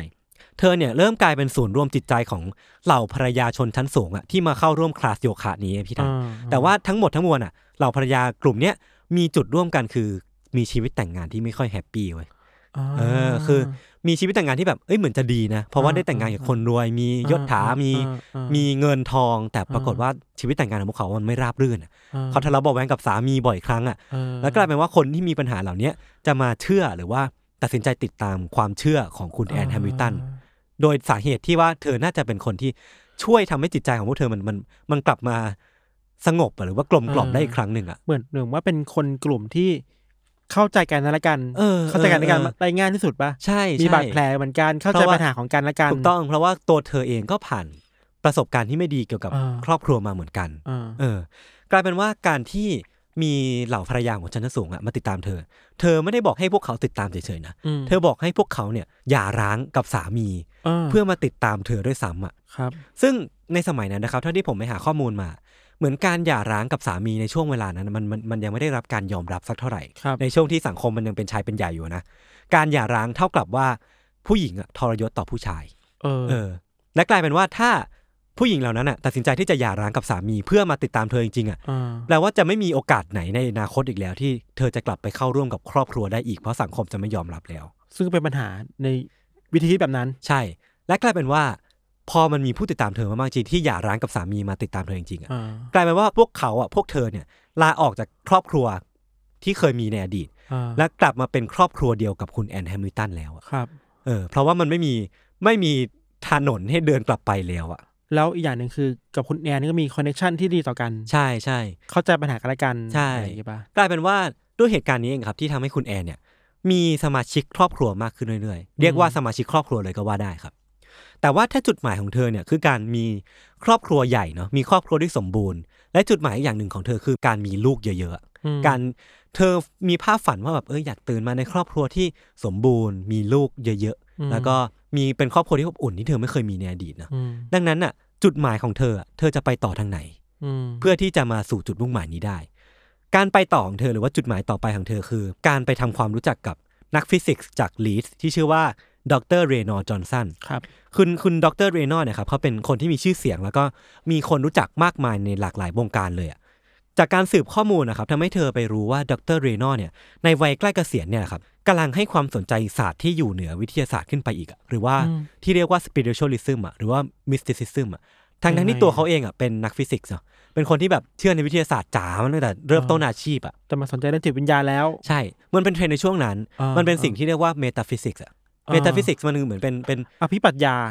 ใช่ไหม ไม่รู้ไม่ ไม่แน่ มั่ ใจเหมือนกัน อาจจะผิดก็ได้ ผมไม่รู้ภาษาไทยนะ เออ ว่า เออเออ เท่าที่ไปเสิร์ชข้อมูลดูคร่าวๆมันเมตาฟิสิกส์มันจะเหมือนเป็นเป็นฟิสิกส์เป็นวิทยาศาสตร์ที่เชื่อในเรื่องของตัวตน body and mind เป็นเรื่องของแบบ spiritual อ่ะเออแล้วมันเป็นเทรนด์ในยุคนั้นแล้ว ครับ คุณดรเรโนเนี่ยเท่าที่ผมเข้าใจนะคือน่าจะมาถึงจุดสิ้นสุด หรือว่าทางตันของสายสายวิทยาศาสตร์แล้วอ่ะ ครับ เพราะเพราะเขาก็สั่งสมชื่อเสียง สั่งสมประสบการณ์มามากพอสมควรแล้วอะมันอาจจะมีจุดหมายต่อไปในในวิทยาศาสตร์ที่มันเหนือไป อืม กว่าวิทยาศาสตร์อีก แล้วก็ อืม กลายเป็นสิ่งที่เขากำลังให้ความสนใจอยู่ในตอนนี้นะคือเธอเนี่ยอยากทำความรู้จักดรเรโนมากขนาด ยอมหลับนอนกับช่างทำสวนของเขาอะเพื่อที่จะได้ล่วงรู้ความลับบางอย่างของดรเรโนที่คนนอกอะไม่มีวันได้รู้เนาะ อ่าๆๆ และเธอก็ได้ใช้ข้อมูลที่เธอได้รู้มาจากการหลับนอนเนี่ย อ่า ให้เป็นประโยชน์ เออ วันหนึ่งขณะที่ดรเรโนอนะครับกำลังนั่งอยู่ในบ้านทำงานทำนู่นนี่อยู่นะครับ มันก็มีเสียงออดดังขึ้นติ้งหนองนะ อืม แล้วก็ดรเรโนอเนี่ยก็เดินไปเปิดประตูครับแล้วก็พบเข้ากับแอน อืม ซึ่งยืนอยู่หน้าประตู อืม แล้วแอนเนี่ยก็พูดกับเขาว่า คุณไม่รู้จักฉันหรอก แต่ว่าฉันเนี่ยรู้จักคุณเป็นอย่างดีเลย ไม่น่ากลัวนะ จากนั้นนะครับ เธอก็บอกว่าดรเรโนแล้วก็ภรรยาเนี่ยกำลังมีแผนจะไปอินเดีย และ อืม เธอก็บอกว่าภรรยาของเขาเนี่ยจะไปป่วยที่อินเดียเว้ย รู้รู้ได้ไงอ่ะ ไม่แน่ใจ เอ เออ แต่ แต่ ขู่ไว้เหรอ ไม่แน่ใจมันเป็นการ forecast มันเป็นการ ทำนาย โชว์ power บางอย่าง ๆๆ แต่ว่าสิ่งที่เกิดขึ้นนะครับ หลังจากนั้นนะครับ มันเป็นไปตามนั้นจริง ๆอะ เชี่ยคือป่วยจริง เออ อันนี้เท่าที่ผมเดานะ แอนรู้อยู่แล้วว่าดรเรโนจะไปอินเดีย เพราะว่า อ่า ไปหลับนอนกับช่างทำสวน ๆเออ แต่ว่าผมไม่แน่ใจว่าสาเหตุอะไรที่ทำให้เธอบอกได้ว่าเขา หรื ป่ว อยหรือรู้ข้อมูลมาว่า ผู้หญิงคนนั้นอาจจะป่วยอยู่แล้วป่ะ ไม่แน่ใจไม่แน่ใจไม่แน่ใจ อ่าอ่าอ่า เออเออนี่น่าสนใจมาก มันเป็นโมเมนต์นั้นเองครับที่ทำให้ดรเรโนเนี่ยเชื่อว่าแอนเนี่ยมีพลังวิเศษจริง ๆ ที่รู้อนาคตได้ ใช่ใช่ใช่หลังจากนั้นนะครับ เธอก็ทำใจซื้อเขาต่อด้วยการบอกว่า เธอเนี่ยเป็นผู้ที่ถูกเลือกจากพระเจ้า อ่า แล้วก็มันเป็นสิ่งที่เรียกว่า God's plan อ่ะมันเป็น อ่า แผนหรือว่าเป็นเส้นทางของพระเจ้าที่ถูกวางมาแล้วว่าเธอถูกเลือกมา และตัวดรเรโนเองอะครับก็เป็นส่วนหนึ่งของ God's plan ด้วย อืม เออ กลายเป็นว่าการที่เธอมาหาหรือว่ามา approach เขาครั้งเนี้ยมันเป็นสิ่งที่ไม่ได้เธอไม่ได้ตัดสินใจนะมันเป็นการตัดสินใจของพระเจ้าที่ทำให้ทั้งคู่มามาพบเจอกัน ม แล้วก็ยังสัญญาว่าจะให้ชีวิตอันเป็นนิรันดร์ซึ่งเธอมีอยู่แล้วเนี่ยกับ อืม เขาด้วยเว้ย ม เออ มันเป็นสิ่งที่เป็นการมัดใจดรเรเนอร์ได้อย่างอยู่หมัดแหละมันคือการที่แอนเนี่ยทำการโชว์อภิอภินิหารต่อจากนั้นน่ะด้วยการที่หลังจากเหตุการณ์ที่เธอได้ไปเยี่ยมบ้านของดรเรเนอร์นะครับมันมีสมาชิกลัทธิของคุณแอนฮิมิตันเนี่ยที่เป็นผู้ติดตามเธอเนี่ย อืม ประสบอุบัติเหตุทางรถยนต์ อืม แล้วก็ต้องเข้าโรงพยาบาล อืม ซึ่งมันเป็นอาการที่ค่อนข้างสาหัสพอสมควรอะแล้วก็คุณหมอที่ทำการรักษาตอนนั้นนะบอกว่าคนไข้คนเนี้ยน่าจะต้องตาบอดตลอดชีวิต แต่ปรากฏว่าดรเรโนเนี่ยบอกว่าพอคุณแอนแฮมิลตันเนี่ยทำพิธีหรือว่าใช้พลังบางอย่าง ผู้ป่วยคนนั้นน่ะออกมาจากโรงพยาบาลได้เร็วกว่าที่เร็วกว่ากำหนดอะเป็นเดือนเดือนๆอะ อืม แล้วก็สายตากลับมาเป็นปกติ โดยที่ไม่มีไม่มีวี่แววว่าจะกลับไปเป็นตาบอดเลยอะ ซึ่งก็ไม่รู้ว่าเกิดขึ้นได้ไง เอ้ยไม่แน่ใจเหมือนกัน อ่า แต่กลายเป็นว่าไอเหตุการณ์ที่มันบังเอิญเนี่ย อ่า กลับทำให้ดรเรโนเนี่ยเชื่อแบบไม่มี อ่า ไม่มีวัน อ่า ถอยกลับมาแล้วแหละ อ่า ปักใจเชื่อไปร้อยเปอร์เซ็นเลยก็ว่าได้ ว่าแอนมีพลัง ใช่ อะไรบางอย่างจริงๆใช่ไหม และเธอเป็นซัมติงเธอไม่ใช่มนุษย์ปกติทั่วไปแน่น อา อนจจะเหนือกว่ามนุษย์ไปแล้ว เออ สิ่งที่ดรเรโนบอกว่าครับ คือบอกว่าแอนแฮมิลตันเนี่ย เป็นเหมือนเมสไซยาที่กลับมาเกิดอะก็คืออา จีซัส อ่า คริสต์นั่นแหละ อาา คือเป็นเหมือนเป็นการ reincarnate หรือว่าการกลับมาเกิดใหม่ของ อ่าอ่า จีซัสเลยก็ว่าได้ อ่าอ่า เออการได้มาซึ่งผู้ติดตามอย่างดรเรโนเนี่ยครับทำให้ความฝันในการมีครอบครัวของของคุณแอนแฮมิลตันเนี่ยมันใกล้เป็นจริงมากขึ้นหรือว่า อืม เป็นอีกสเต็ป forward ไปอ่ะซึ่งเรายังเดาไม่ออกนะว่าเพราะอะไรเนาะ อืม แต่ว่าสิ่งที่ทำให้มันที่สิ่งที่ทำให้เธอบอกว่ามันเป็นการก้าวเข้าไปอีกระดับหนึ่งอ่ะคือว่า หลังจากนั้นครับดรเรโนเนี่ยได้ทำการแนะนำเพื่อนๆของเขาอ่ะที่มันอยู่ในหลากหลายวงการอ่ะให้รู้จักกับแอนเว้ย อืม ซึ่งเพื่อนๆเหล่านั้นของเขาครับมีตั้งแต่นักกฎหมาย อืม ผู้พิพากษาที่อยู่ในศาลแล้วก็มีทั้งหมอพยาบาลที่มีอำนาจบาดใหญ่ในโรงพยาบาล อืม แล้วก็มีมีแม้กระทั่ง ผู้มีบทบาทสำคัญในพักการเมือง ม คือเป็นผู้ร่วมก่อตั้งพักการเมืองพักการเมืองหนึ่งในออสเตรเลียเลยอ่ะ เป็นผู้มีอิทธิพลทางการเมือง ใช่ อ่า แล้วก็รวมไปถึงเจ้าของสายการบิน แล้วก็เจ้าของช่องทีวี นี่มีคอนเนคชั่นที่แบบโคตรกว้างขวางเลยนะ ใช่ใช่คือดรเรโนเนี่ยเป็นคนที่รู้จักคนเยอะมาก อ่า และนั่นเองจึงเป็นสาเหตุที่ทำให้แอนแฮมิลตันน่ะตัดสินใจว่าจะไป approach เขาเว้ย อ่าคือรู้อยู่แล้วเหอ รู้อยู่แล้วรู้อยู่แล้ว อ๋อ วิธีการที่ทำให้คนระดับเนี้ยที่ที่ผมได้เล่าไปว่าเป็นคนที่แบบโปรไฟล์ใหญ่โตเนาะตัดสินใจเชื่อมั่นในแอนก็คือตัวช่วยอย่าง LSD อืม LSD คือยาเสพติดชนิดหนึ่ง อ่า ซึ่งเมื่อคนคนพวกนี้เสพเข้าไปอะครับ ระหว่างที่อาการมันเริ่มหลอนอะไฟในห้องที่คนพวกนี้อยู่มันก็จะดับลงนะพออาการมันเริ่มหลอนได้ที่อะพี่ทัน ประตูมันก็จะเปิดออกมา ประตูห้องเนี้ยมันก็จะเปิดออกมา แล้วก็ อ่ามี มีแสงสะท้อนจากด้านหลังอะพุ่งเข้ามาในห้องเว้ย อ่ามั มันคล้ายๆแสงเรืองรอง แสง อ่าร รองรับด้านหลัง ซึ่ง อ่า คนคนที่อยู่บนหน้าประตูนั้นก็คือแอนแฮมิลตัน เออเป็น ซึ่ง น่ากลัวนะมันถือว่าการเป็นการจัดอะไรบางอย่าง ใช่เป็นการจัดอะไรบางอย่าง ซึ่งมันไม่ใช่แค่การจัดแสงเว้ย มันมีการเอาเอา dry ice อะหรือว่าเอาบางอย่างที่มันสร้างควันได้อะ อ่า มาทำเป็นแอมเบียนหรือว่าทำเป็นบรรยากาศทำให้ตรงนั้นมันดูเป็นการมาเยือนของบีอิงบางอย่างที่มันไม่ ที่ ใช่มนุษย์ ศักดิ์สิทธิ์อ่ะ ใช่ใช่ ใช่ไหม ใช่ มันคือร่างของแอนที่ใส่ชุดสีขาวอะพร้อมกับควันที่มันลอยละล่อง แล้วก็แสงเรืองรองบางอย่าง อ่า ซึ่งจริงๆแล้วมันเหมือนละครปาหีนะพอ เออ เราเล่าอย่างเงี้ย อ่ แต่ว่าในบรรยากาศหรือว่าบริบทตอนนั้นคนที่เสพ LSD เข้าไปอะเขาเชื่อว่าเหตุการณ์เนี้ยมันคือเรื่องจริง แล้วก็แอนแฮมิลตันคือจีซัสคริสที่มาเกิดใหม่จริง ๆอ่ะ โห เออ น่ากลัวเหมือนกันนะ จากที่ผมไปฟังมาจากพาแคสอะพี่ทัน อ่ เขาบอกว่าวิธีการใช้ LSD ในการทำให้คนเชื่อว่าตัวเองเป็นเป็นซัมติงอ่ะ อ่า มันเป็นเป็นสิ่งที่ใช้ในลัทธิต่างๆ เยอะด้วยอ่ะ อย่าง อ๋อ ชาวแมนซันเองก็มีประวัติว่าเคยใช้ LSD ในการทำให้คนเชื่อ เป็นหนึ่งในช่วงเวลาที่คนกำลังมึน ใช่ใช่ เมา ใช่ กับยาอยู่เนี่ย เออ ยาออกฤทธิ์อยู่เนี่ย สามารถเติมข้อมูลอะไรไป ใช่ ตอนนั้นก็ได้ ใช่ เออว่ะโห เออ เชี่ยเป็นเพิ่งรู้เพิ่งรู้เนี่ยเป็นวิธีการที่น่ากลัวมาก ผมก็เพิ่ง ลยนะ รู้แล้วมันรู้สึกว่าเอ้ยเราไม่มีไม่มีทางฟอร์สมันได้เลย เพราะว่าตอนนั้นเรามีเรามีสารเคมีบางอย่างที่อยู่ในหัวแล้วทำให้เราเชื่ออย่างนั้นไปแล้วอ่ะ แล้วสมองมันก็น่ากลัวแหละมั เออ มัน เออเออ มันเชื่อไปแล้วมันก็เชื่อไปเลยอ่ะ ใช่ เมื่อโดยใช้วิธีการอย่างเงี้ยครับ เมื่อเธอรวบรวมพักพวกผู้ติดตามได้จำนวนมากนะครับ เธอก็ตั้งชื่อกลุ่มก้อนทั้งหมดเนี่ยว่า The Family อ่า เออซึ่งตรงนี้แหละที่ผมบอกว่ามันซ้อนทับกับเรื่องของมิทานคือ มันมีความเป็นครอบครัว เออ ซึ่ง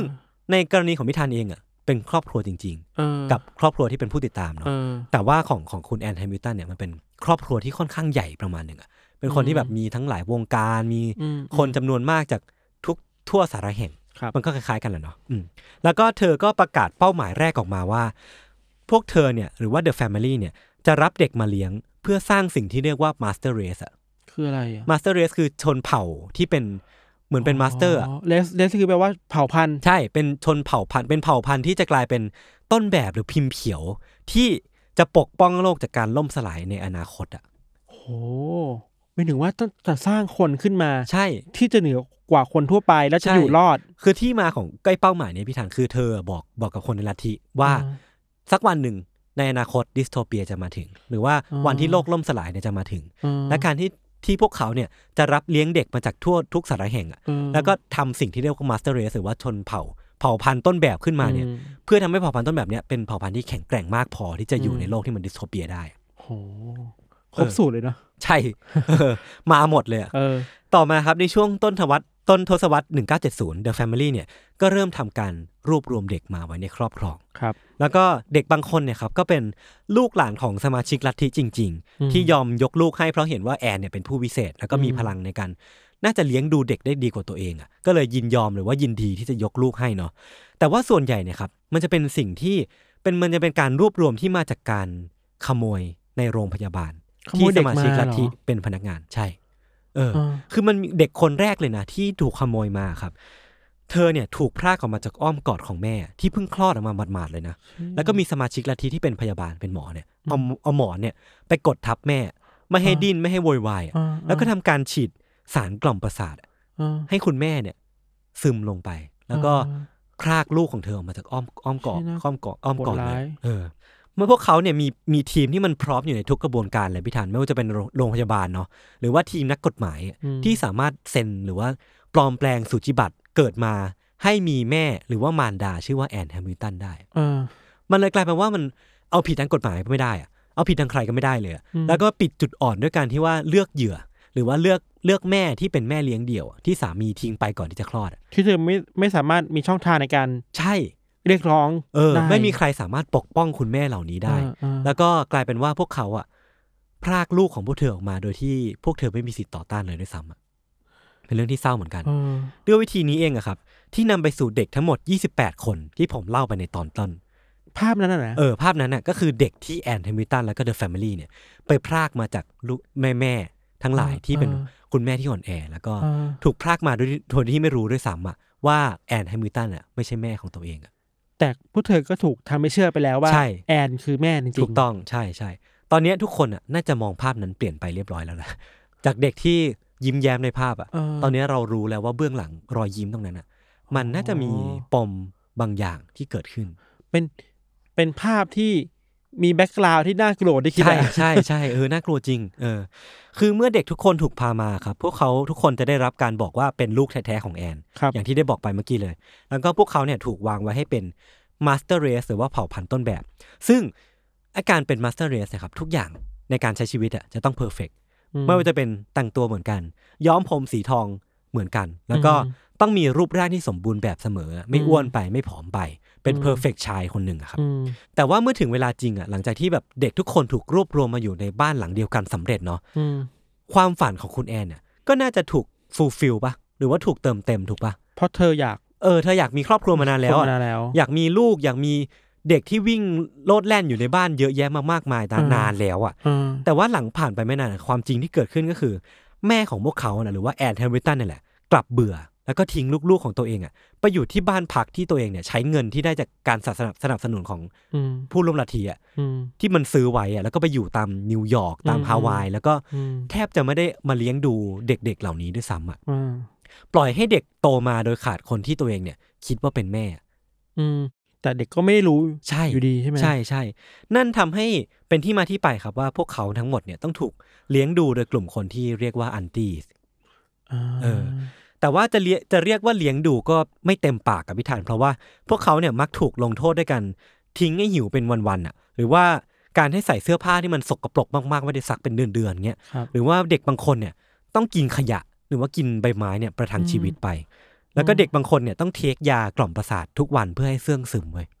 คือการลงโทษอย่างเงี้ยมันมันไม่ได้มีทุกวันนะแต่มันเกิดขึ้นบ่อยครั้ง ไม่ว่าจะเป็นการที่เด็กเนี่ยทำผิดเล็กๆน้อยๆแค่ไหนก็ตามอ่ะพวกเขาก็จะถูกลงโทษด้วยความด้วยการเคี่ยนตีหรือว่า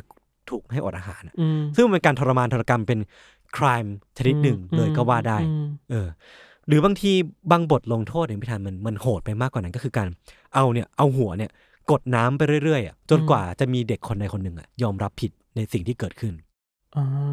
เออ โหใช้อำนาจน่ากลัวมากเลยเนาะ ใช่ แล้ว ใช่ ก็ ใช่ หมายถึงว่าเราคิดว่าเวลาพูดถึงการลงโทษอ่ะ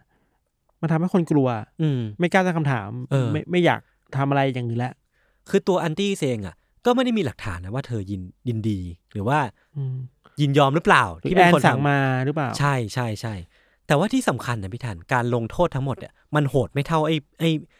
พิธีกรรมอันนี้เลยเว้ย อืม คือมันเป็นพิธีกรรมที่จะเกิดขึ้นเมื่อเด็กคนไหนก็ตามอายุครบ 14 ปีครับ อืม คือพวกเขาเนี่ยจะต้องบังคับให้ถูกผ่านพิธีกรรมที่เรียกว่า going through หรือว่าต้องผ่านมันไปให้ได้อะครับ เออเออ ซึ่งจะทำการจับเด็กคนนั้นอะที่อายุ 14 ปีเนี่ย อืม ขังไว้ในห้องเป็นวันๆเป็นอาทิตย์อาทิตย์ เออ พร้อมกับให้เสพ LSD เนี่ยติดต่อกันเป็นเวลาหลายวัน เออ คือทุก ๆ 12 ชั่วโมงอ่ะจะมีแม่บ้านหรือว่าอันตี้เนี่ยเดินเข้ามาแล้วก็เอา LSD ให้เด็กเหล่าเนี้ยเสพ เออ 12 ชั่วโมงผ่านไปเอามาให้เสพอีกรอบหนึ่ง เพื่ออะไรอะ LSD ผ่านไป 12 แล้วก็เอามาให้เสพอีกรอบหนึ่ง คือไม่แน่ใจว่าทำไปเพื่ออะไร เออ แต่เหมือนเป็นการทำเพื่อให้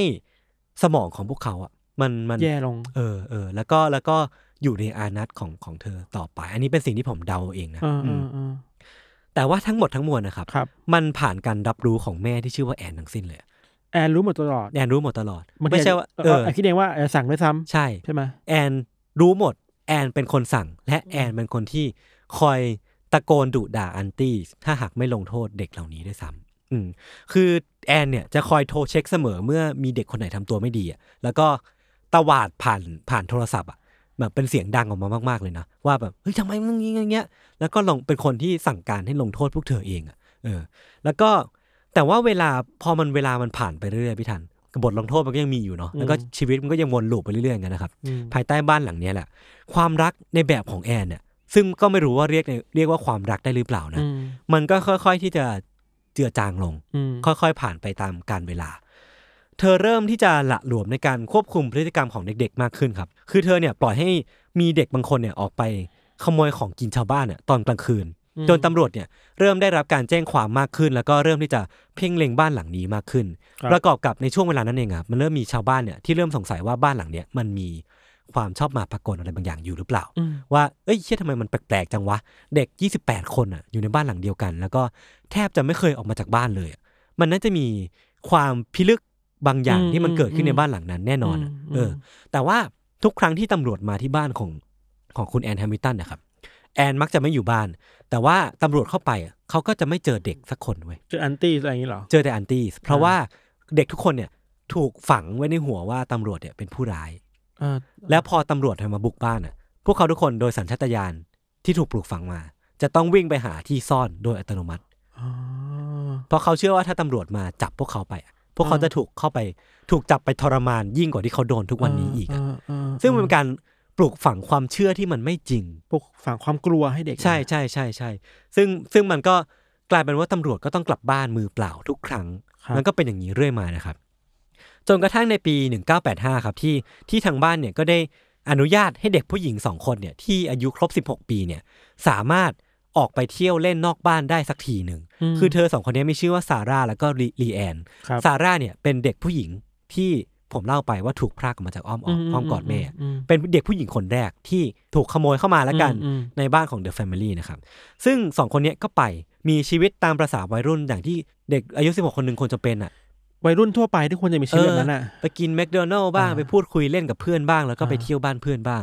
แล้วทั้งสองคนเนี่ยก็กลับบ้านมาตอนค่ำๆนะครับ แต่ว่าเมื่อเธอกลับมาถึงบ้านอ่ะ เธอกลับชักชวนเพื่อนที่เป็นคนนอกอ่ะ อืม เข้ามาในบ้านหลังนี้ด้วย อืม เออพอเข้ามาข้างในเนะครับ การกระทำครั้งเนี้ย พอถูกจับได้โดยอันตี้เนี่ยมันก็เข้าไปถึงหูของคุณแอนแฮมิลตัน ม ซึ่งเธอแบบโกรธมากอ่ะ เป็นฟืนเป็นไฟเลยแล้วก็ฟัดกระเฟียดมากอ่ะ อืม จนถึงขนาดที่ว่าตวาดไล่ซาร่าแล้วก็ลีแอนอะออกจากบ้านโดยเด็ดขาดแล้วก็ห้าม เธอสองคนกลับมาที่บ้านหลังนี้เลย ม อีกต่อไป อืม อืม เธอจึงต้องไปอาศัยอยู่กับเพื่อนครับ แล้วก็ตัดสินใจ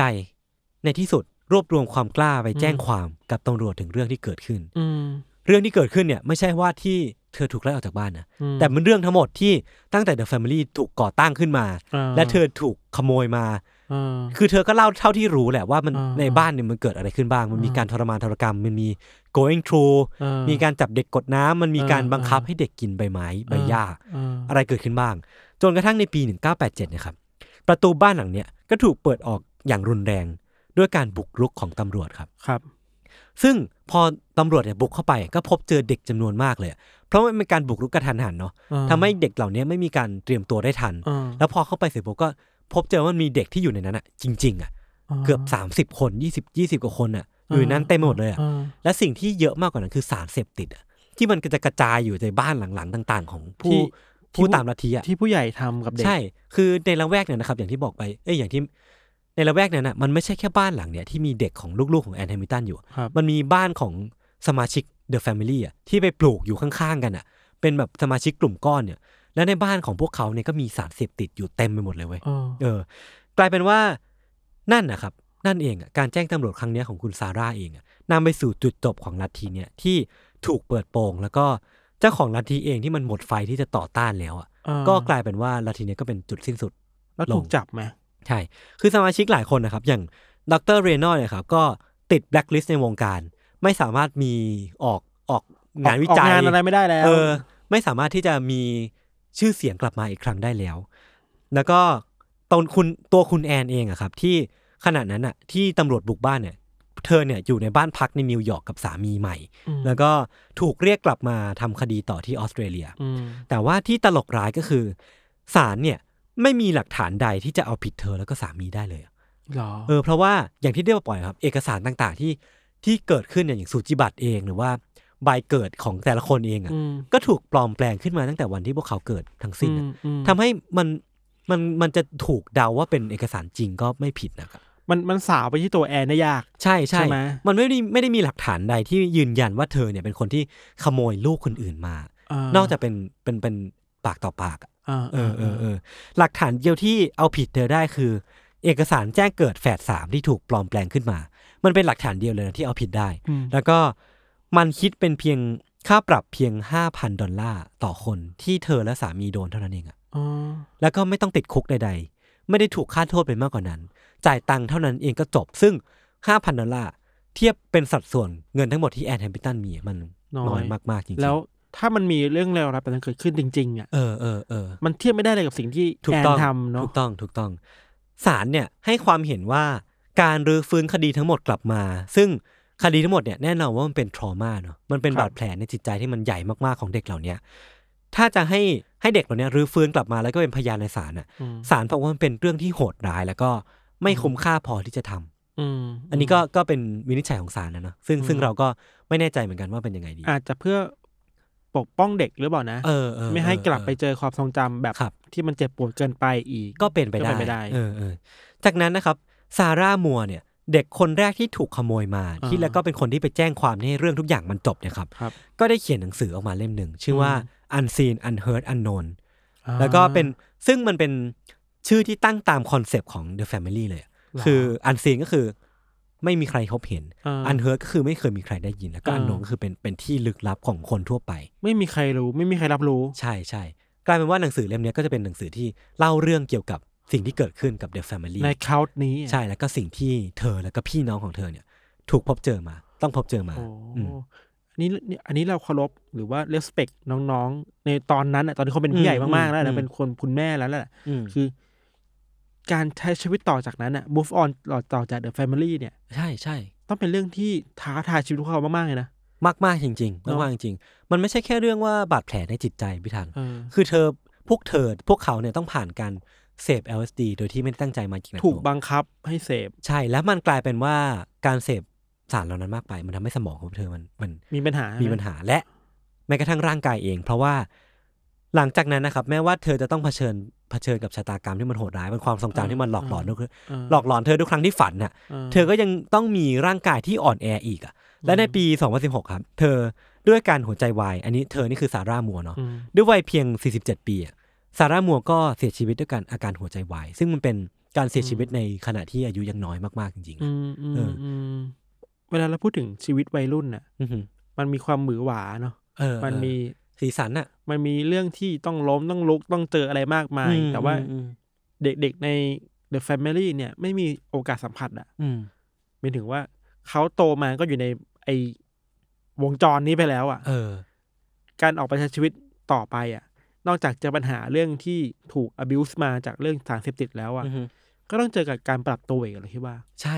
เพราะเขาไม่เคยเจอโลกข้างนอกเลย กว่าจะ move on ออกมาได้ เออ กว่าจะสามารถมีชีวิตอยู่ เออ ภายนอกได้นี่ ถึง ผม เป็น ว่าก็ ถึงจะเป็นคนที่น่าเลสเปกมากๆอ่ะ ใช่ใช่ใช่แต่ว่าเท่าที่ไปอ่านบทสัมภาษณ์มาครับ ก็เหมือนว่าเด็กแต่ละคนก็จะมีร่างกายที่ไม่ค่อยแข็งแรงเท่าไหร่ อืม เพราะว่านั่นแหละสิ่งที่เจอมาในอดีตมันค่อนข้างโหดร้ายมากๆเลยเหมือนกัน อืม แต่มันก็ค่อนข้างที่จะคอนทราสต์กับชีวิตของแอนหลังจากนั้นมากๆเลยพี่ทัก ครับ เพราะว่าชีวิตของแอนหลังจากที่เกิดเหตุการณ์ที่ถูกบุกจับเนาะหรือว่าคดีคดีความต่างๆมันจบลงอะครับ ครับ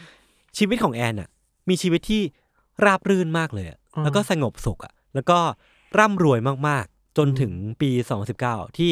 เธอก็ตายลงอย่างสงบที่บ้านพักคนชราในวัย 98 ปี อืม ซึ่งถือว่ามีอายุที่ยืนยาวมาก ต่างจากในเด็กที่ถูก abuse ใช่ มา ใช่ ใช่ไหม ๆ ซึ่งสิ่งที่น่ากลัวเกี่ยวกับคุณแอนแฮมิลตันเนี่ยครับคือ ก่อนตายเนี่ย เธอเคยให้สัมภาษณ์กับสื่อสื่อหนึ่งว่าทำไมเธอถึงทำเรื่องทั้งหมดนี้ แล้วก็เธอสร้างครอบครัว The Family ขึ้นมาทำไม เธอให้คำตอบว่า I love children โหสั้น เออ ๆ แต่มันตีความได้เยอะมากเลยอ่ะ ใช่ ซึ่งขณะที่เธอตอบว่า I love children อ่ะเธอสยะยิ้มอย่างมีความสุขมากๆเลย ซึ่งเราก็ไม่รู้ว่ารอยเย็บนั้น ใช่ใช่ แปลว่าอะไร เราเราเคยคิดอย่างนี้ไว้ว่าคำว่า I love children เนี่ยมันเป็นเป้าหมายถูกปะ อ่า แต่โลกเนี่ยมันมีสองอย่างคือเป้าหมายกับวิธีการอ่ะ อ่าอ่าอ่า การจะไปสู่เป้าหมายการของซีนั้นได้อะเราไม่รู้ว่าวิธีการเนี่ยของแอนอ่ะ เออ มันก็ควรถูกตั้งคำถามว่ามันโอเคไหมนะ ใช่ ใช่ปะ อืมครับ เราเราคิดถึงอันนี้เว้ยอ่ะอ่ะอีกอันหนึ่งตตั้งแต่หยดเล่ามาทั้งหมดนะเราสึกนึกถึงนิยายเรื่องหนึ่ง อือฮึ Never Let Me Go ไม่เคยอ่านเคยอ่านปะ ไม่เคย อันนี้ได้รางวัลโนเบลสาขา เหรอ วรรณกรรมด้วยนะ คนเขียนนะ อ่าฮะ ลองอ่านดูครับ มันเกี่ยวกับเรื่องเรื่องคล้ายๆเนี้ยเหรอ อ่านแล้วคิดถึงเรื่องแบบนี้ อ่า ไม่สปอยดีกว่า อ่าโอเค แต่ว่าเรื่องเนี้ยขึ้นหิ้งเลยเป็นคลาสสิกที่น่าอ่าน อ่าฮะเป็นนิยายเก่ายังอ่ะ เก่าประมาณหนึงครับ อ่า ชื่อว่า Ne- Never Let Me Go ครับ อ่าฮะโอเคเดี๋ยวไปลองหาอ่านดู คนเขียนคือคาโซอิชิกุโรครับ อ๋อคนญี่ปุ่นเหรอ คนญี่ปุ่นคนนี้ได้เคยได้รางวัลโนเบลสาขาวรรณกรรม เชี่ย ไอ้นิยายเรื่องเนี้ยเคยถูกทำเป็นหนัง อือฮึ แล้วก็เป็นซีรีส์ญี่ปุ่นด้วย อ่า มีหลายเวอร์ชันเลยลอง โอ ดู เค ได้ ได้ครับ จริง ๆ แล้วอะเรื่องเนี้ยมันจะคล้ายคลึงกับการ์ตูนเรื่องหนึ่งเหมือนกัน ของผมจำชื่อคนเขียนไม่ได้ที่ที่ที่ดัง ๆ ที่เขียน 20 Century Boy ชื่ออะไร นาโอกิ อุราซาวะ นาโอกิอุราซาวะ อืม โอเค การ์ตูนญี่ปุ่นอ่ะอันนี้ไม่ญี่ปุ่นอ่ะมีมีเรื่องแบบนี้เยอะมากเลยนะ อ่าอ่าอ่า แต่เราจำชื่อไม่ได้ขนาดนั้นแต่คิดว่าพล็อตแบบว่าเด็กๆที่ถูกเลี้ยงดูมาใน ใช่ บ้านหลังหนึ่งหรือว่าใน เอ ในคฤหาสน์หลังหนึ่งแล้วต้อง อือ มี ฮึ ชีวิตอยู่แบบถูกถูกพร่ำบอกว่าตัวเองเป็นอะไรอะ่ะ เออ แล้วสักวันหนึ่งพวกเขาอยากจะปลดแอกตัวเองออกมาใช้ชีวิตข้างนอกอะ่ะ เออ เรื่องพล็อตเนี้ยเยอะมากเว้ย แล้วซึ่งมันหดหูนะเอาจริงๆแล้วมันเป็นเรื่องที่แบบ อืม เออน่าน่า respect อย่างที่พี่ธันพูดแหละ อืม ว่า อืม เด็กเหล่าเนี้ยชีวิตต่อจากนั้นของเขาว่ามันเป็นชีวิตที่ค่อนข้างกว้างใหญ่แล้วมันเป็นโลกอีกโลกใบหนึ่งที่เขาเกิดมาไม่เคยพบเจออะ ครับ การ์ตูนที่ผมจะพูดถึงคือ เรื่องมอนสเตอร์ ครับ คนเขียนคือนาโอกิอุรซาวะ ครับ หรือเปล่านะ ใช่ไหม ใช่ใช่ ใช่ ใช่ ครับ เออก็นั่นแหละครับมันเป็นเรื่องของเด็ก แล้วก็มีเรื่องของมาสเตอร์เรสมาเกี่ยวข้อง อ่า อ่า แต่อีกอย่างหนึ่งคือที่ที่ผมเขียนไปในหนังสือไปทันมันเป็นเรื่องของทวินเอ็กซ์เพร์เมนต์อะ เออ ที่ที่เกิดขึ้นที่เอาเอาชวิช ครับ ที่ค่ายกักกันเอาฟิตที่ที่ของนาซีเยอรมันนะครับ ก็เป็นเรื่องของการสร้างมาสเตอร์เรสขึ้นมาเหมือนกัน ก็ก็อะไรพวกเนี้ยมันก็มีเยอะเหมือนกัน อ่า ซึ่งซึ่งผมคิดว่ามันเป็นในยุคยุคหนึ่งอ่ะมันเป็นเรื่องของยูเจนิกเนาะมันเป็นเรื่องของแบบคนที่เชื่อว่าการเราสามารถบรีดเผ่าพันธุ์ที่มัน อืม แข็งแกร่งมาก ๆได้ อืม เออซึ่งซึ่งมันเป็นเป็นเป็นแนวคิดที่มันมีอยู่จริง ๆ ในช่วงขนาดหนึ่งของโลกใบนี้อะ สับเซตของแนวคิดแบบนี้อีกอันหนึ่งอันนี้คิดไปเองอาจจะผิดก็ได้ เราคิดว่านอกจากไอการมาสเตอร์บลีดหรือการการสร้างเผ่าพันธุ์ขึ้นมา อาจจะยากมาก อืม หมายถึงว่ามันดูเป็นนิยายประมาณหนึ่งแต่ว่าในชีวิตจริงอ่ะมันมีความพยายามที่ทำให้ลัทธิอะไรบางอย่าง มันดูดีงามทรงคุณค่า อืม ถูกต้อง อืม สวยงามขาวสะอาดมาก อืม ๆ แล้วก็ยึดครองคำว่าความถูกต้องความดีงามไว้กับตัวเองมากๆอะ อ่าอ่าอ่า ไอเนี่ยยิ่งน่ากลัวเหมือนกัน ใช่ใช่ใช่ ครับ ใช่โอเคครับ ก่อนจากกันไปครับ ครับ จริงๆ วันนี้เรื่องที่ผมเตรียมมากับพี่ทันเตรียมมาก็หมดไว้ที่วันนี้แหละ อ่า แต่ว่าในวันที่ 20 28 เดือนนี้เองเนี่ยเดือน 28 พฤศจิกายน พฤศจิกายน 2020 ใช่ เราสองคนและก็ทีมงานแซมมอนพอดแคสต์เอง ครับ เนี่ยกำลังจะมีสิ่งที่พิเศษมาก นั่นคือจะปิดตัวรายการ ๆ ไม่ใช่ไม่ใช่ไม่ใช่เดี๋ยว โอ้โห มันคือสิ่งที่เรียกว่า UC Event ครับ ครับ คือมันเป็น Live Ex- Experience ครั้งแรกของรายการเนาะ อ่า คือมันเป็นเป็นสิ่งที่เรียกว่า UC อันหรือว่า Untitled Case Mystery in Cinema หรือว่า อ่า ลี้ลับลงโรง มีซีนีมาอินวิส o รี่ไม่ ไม่มีไม่มี อีเว ไม่ นต์ ต้อง นี้ ไม่ คือ ต้องไม่ต้องผลิตคำอะไรขึ้นมา คือมันเป็นเป็นมันจะเป็นกิจกรรมที่พวกเราสองคนเนี่ย ไปเล่าพอดแคสต์หรือว่าไปเล่าเรื่องลึกลับกันแบบสดๆ ในโรงหนังเลย ครับ ซึ่งมันจะมี 2 รอบครับ มีรอบบ่าย 2 แล้วก็รอบทุ่มหนึ่ง ครับ แต่จริงๆ เรายังไม่ได้ประกาศประกาศเนาะว่าในแต่ละรอบเนี่ยมันมีธีมอะไร อืม ซึ่งจริงๆ แล้วทุกคนก็สามารถไปดูรายละเอียดเพิ่มเติมได้ที่เพจของ s ซ m มอนพอดแคสต์ ครับ แล้วก็